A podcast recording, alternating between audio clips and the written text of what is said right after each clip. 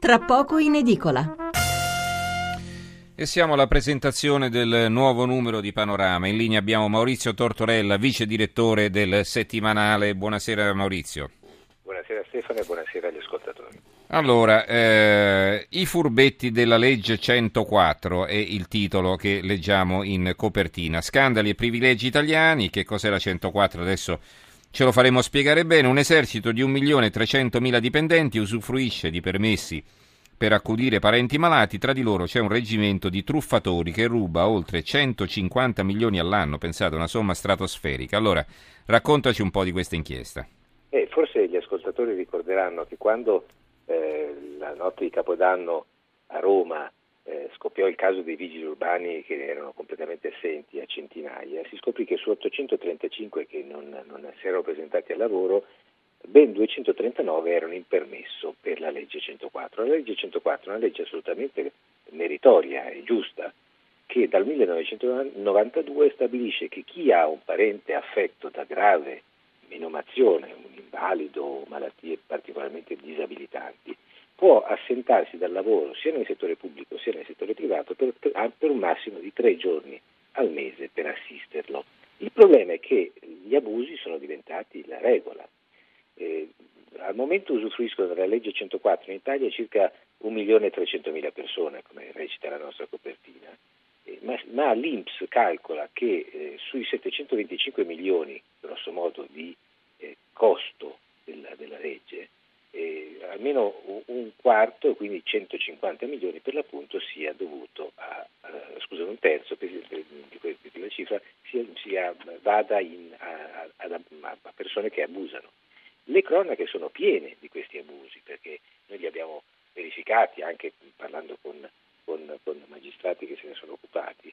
Sono, c'è stata recentemente per esempio una, una, una signora, una professoressa che in, Sicilia eh, si era assentata eh, per, attendendo, di, ufficialmente per, per, per, assistere la madre su una sedia a rotelle, in realtà poi era andata in Olanda a partecipare a un campionato internazionale di tango.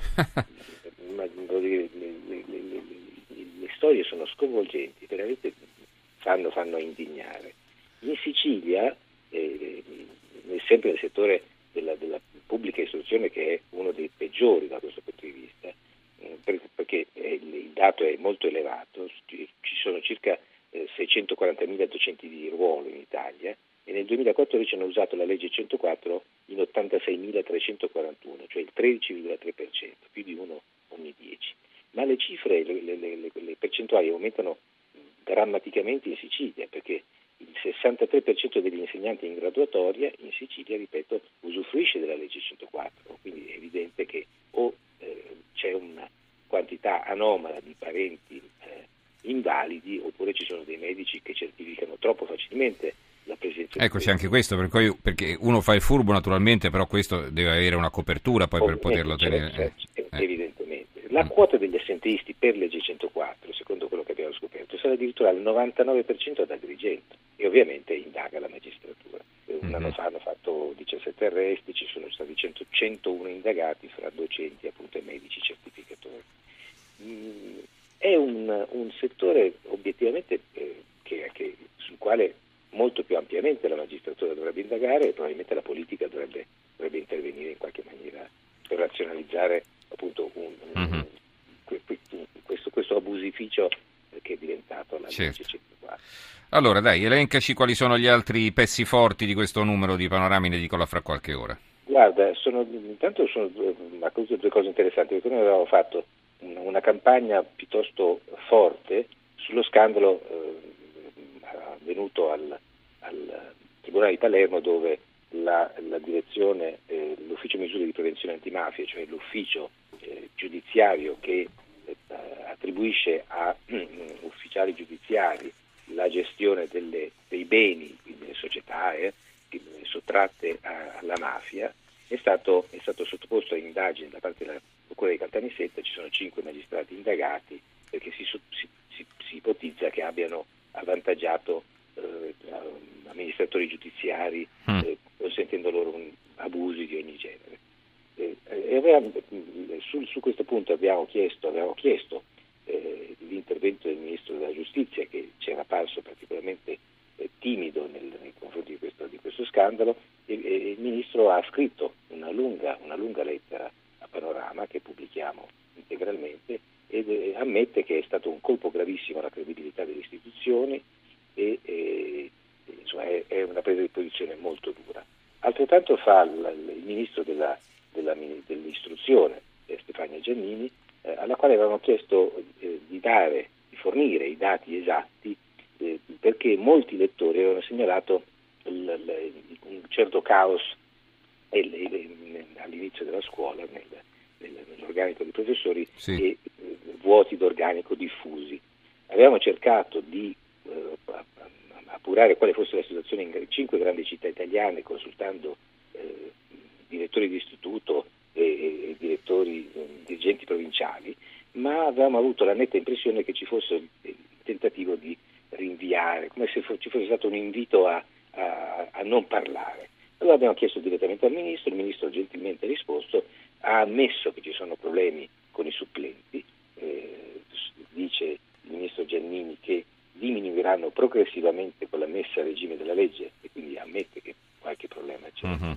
e ammette anche l'esistenza di un problema sui, sui dirigenti d'istituto perché i capi presi in prestito da un altro istituto al momento sono eh, circa mille. Uh-huh. Poi un'altra, un'altra, vicenda interessante, un altro scandalo giudiziario eh, sul quale eh, per ora nessuno agisce né il Ministro della Giustizia né il Consiglio Superiore della Magistratura, riguarda invece i tribunali dei minori, che sono 29 in Italia e sono quelli che si occupano, eh, tra le tante altre cose, eh, appunto, di tutelare i, i minorenni e una delle, delle, appunto, delle loro attività è per esempio quella di sottrarli a famiglie laddove intravedono eh, abusi o, certo. eh, o problemi di, qual- di, qual- di, vario genere.